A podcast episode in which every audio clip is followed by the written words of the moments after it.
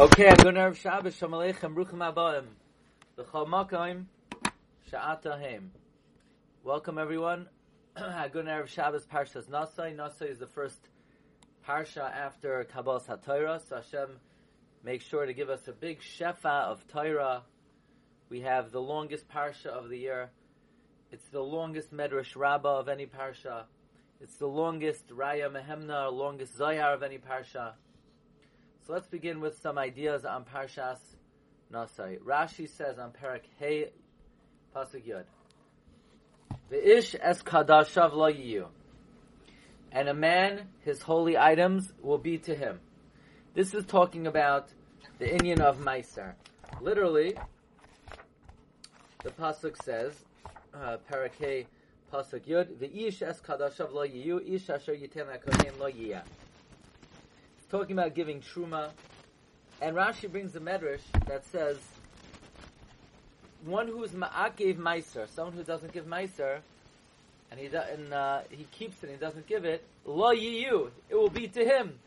Meaning, in the end of the day, you'll only produce one tenth of what you were accustomed to produce. You have meiser, give the meiser. You don't, lo yiyu, then it will be to you, which is uh, understood to mean that you'll only produce one tenth of what you are accustomed to produce. So it's interesting that the Torah doesn't say you'll produce one tenth. The Torah says the meiser that you're accustomed to giving will be to you. Why doesn't the Torah say explicitly you'll produce one tenth? What does it mean? It will be to you. I think this uh, teaches us something very important. Namely, there is a meiser, there is a 10% that's in within a, which, which is in a person's possession that has to be given to a poor man. Now, if you don't take that 10% and give it to support Torah, to, to support Aniyim, that very 10%, oh, you better be sure it will be given to support Aniyim. Who? You! Meaning, the way the Torah says that you're only going to produce one tenth of what you're accustomed is your meiser will be to you, meaning that very ten percent, that very ten percent. This is pasha pshan the pasuk. That very ten percent that you're supposed to give to the ani. there's no way to get around it. It will go to the ani. But if you don't give it to the ani while keeping the other ninety percent, you're going to end up giving it to a different ani, and that is the person themselves. Now, this is also very interesting. And this is an important um, principle to be aware of. Rashi tells us that in the parish of Soita, which is someone who is unfaithful to their husband, it says Ishish, which comes to teach that a person is being unfaithful to two to the Ish Lamala, to the God above, to the Ish Malchama, and to her husband. Likewise, on the Pasuk, Parakeh Pasuk Tezvav, Minchas Kana'is, Rashi says, it is Ma'irer two jealousies. The jealousy of God and the jealousy of the husband. If the woman is unfaithful, so she's A, unfaithful to God, and B, she's causing God to be jealous. So this is highlighting a very important principle that we we often overlook. Namely, that when there's a union between husband and wife, it is not a union between two people. It's a union between three people. When husband and wife are married to each other, when the mar- when the man is koina the woman, and they now have kedushin together, don't think it's just the two of you. It's a three-parted partnership. It's you, your wife, and the Ribbono Shel Olam. As G- Gemara tells us, every child, shloisha shutfim heim ba'adam. There are three partners in a person. HaKadosh Baruch Hu, Aviv v'imai. Shvilei Pinchas always tells me, if any, if a person needs something for their children, the way to daven is, you say, Hashem, look, this is not my need. This is your need also. We're all, we're par- we're both we're partners in this child. Come on, help me out. This I'm not this is not just for me. You turn to your partner. We're partners over here. So when a woman is unfaithful to her husband, she's not only unfaithful to the husband, she's unfaithful to God, as we know. The man offers the yud, the woman offers the hay, and the Rebbe is the third partner. So a woman who's treacherous to her husband, she's unfaithful. It's against God as well. Um, the next just point is something that always uh, um, is very compelling to me, and that is, you know, we're trying to get this woman to uh, admit that she she was unfaithful. Now, clearly, this is a very brazen woman, hard-necked woman, stubborn woman, strong-willed woman. She I mean the husband said, "I don't want you going into seclusion with that guy." She does it anyway, and she denies it and we take her to the Beis Hamikdash, and she denies it, and she knows she's going to have to drink the Soita waters, and she's going to explode. She's still stubborn. So what do we do? So Rashi brings, we make her walk from place to place to tire her out, so that she would admit. Just think about it. This woman is like tough as nails. But nevertheless, everyone has their breaking point. And people who are tired, or worn or thirsty or hungry, they're not operating under all cylinders. And it's and even someone who's so stubborn and strong-willed, if you tire them out a bit, then you're dealing with a different beast. And that's always important to be aware about oneself.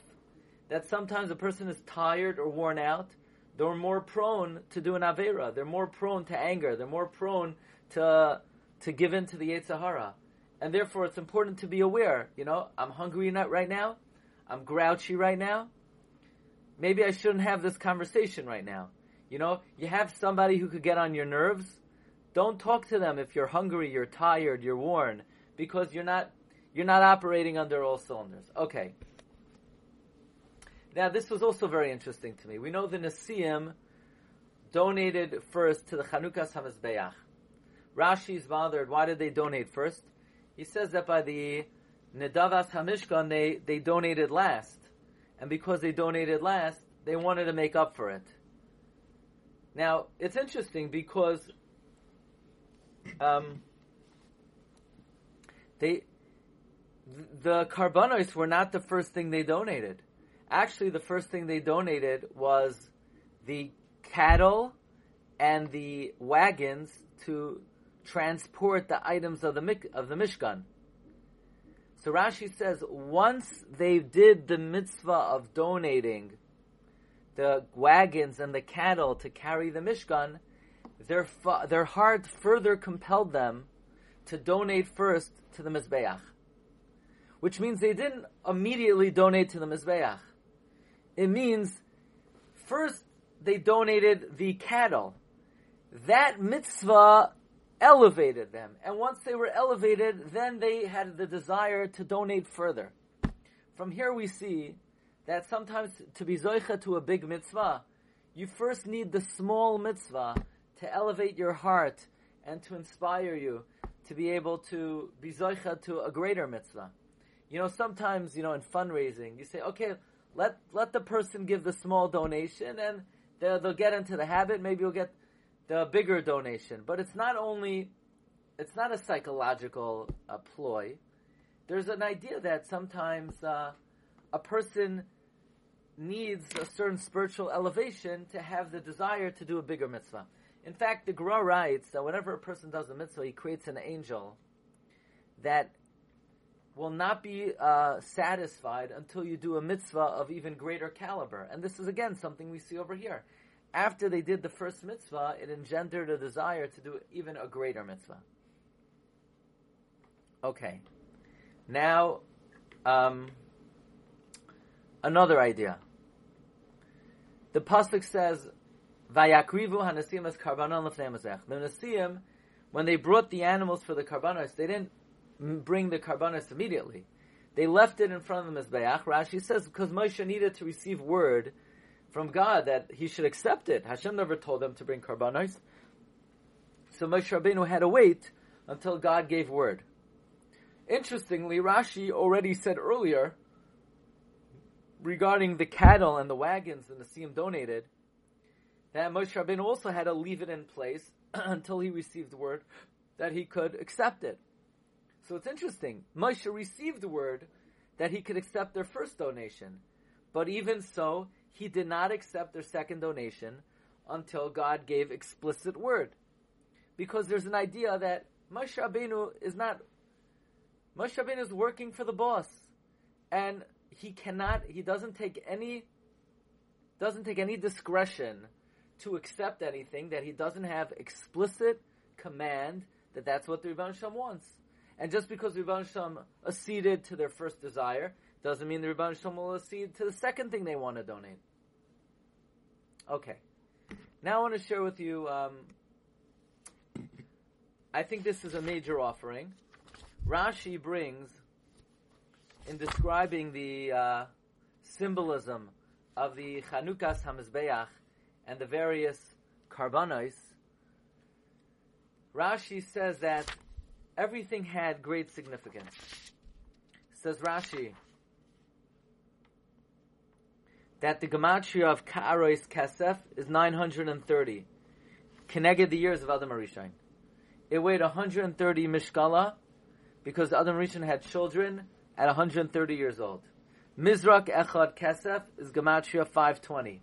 500 years Noach was when he had children, and 20 years of the Gezerah of the Mabul before he had children. It's 70 shekel, connected the 70 nations. Kaf Achas, connected the Torah that was given from the hand of Hashem. Asara Zahav, Asaras Hadibrois. Ketoires, if you substitute the test for the Dalid, Taryag, Gematria 613. Par Echad, Avraham. Ayel Echad, Yitzchak. Keves Echad, Yaakov. Seir Yizim to be Mechaper Mechiras Yosef. Ulazevach Hashlamim Keneged Moshe Aharon. And so on and so forth. So it's wondering, why are we being marames basically to all of world history until this point? We know Avram, we know that uh, the Torah was given in the year 2448. So we're now talking, I believe, in the second year. So this is the year 2449. Why is it important to review all the world happenings until this point alluded to in the various details of the Chanukah HaMizbeach. I, I believe we could say as follows. We know that the day that the Mishkan was erected, Vayehi biyayim hakim es ha-mishkan kalois Moshe hakim es ha-mishkan Chazal say, first of all, there, that day it was simcha before God like the day that heaven and earth were created. Furthermore, on the words Es HaMishkan, Chazal say that there was another thing that was erected with the Mishkan, and that is the entire world. That the world was wobbly, the world was unstable until the Mishkan gave it purpose, because the whole purpose of the world was for God to dwell Hashchina in it. So the world did not have purpose until the, the Mishkan was erected. And so, in, in a sense, what the Mishkan was doing, it was solidifying, verifying upholding creation. But not just creation, we could say. It was then giving uh, solidity. It was giving concretization, not only to existence, but to world history. In other words, now that we have a Mishkan, the last 24, 48 years of world creation is now purposeful. So the illusion to the entire history world until this point was to show that not only is the world being given kiyam, but even the history of the world, the happenings of the world, were likewise being substantiated. And then this is really a gift from Shemayim. If you count up from the beginning of Parak Zayin, which talks about the Chanukas HaMizbeach, Vayihi b'yoim kalois Moshe lahakim es HaMishkan, Vayim shach oisai, Vayikadesh oisai, Vayim shachim, he talked about the Chanukah of the Mishkan, from Parak Zayin until the end of the parsha, you have Pei Tes Psukim, 89 Psukim, Gematria Chanukah, Gematria Inauguration. Really amazing. Yeah, from the beginning, from you have Pei Tes Psukim. It's one of the longest prakim in the Chumash. Maybe it's probably the longest. Pei Tes Psukim, Gematria Chanukah. The Chanukah of the Mishkan occupies Chanukah Psukim. Okay, that's what we got on Parshas Nasai. But we have some very interesting questions, I just have to change the batteries.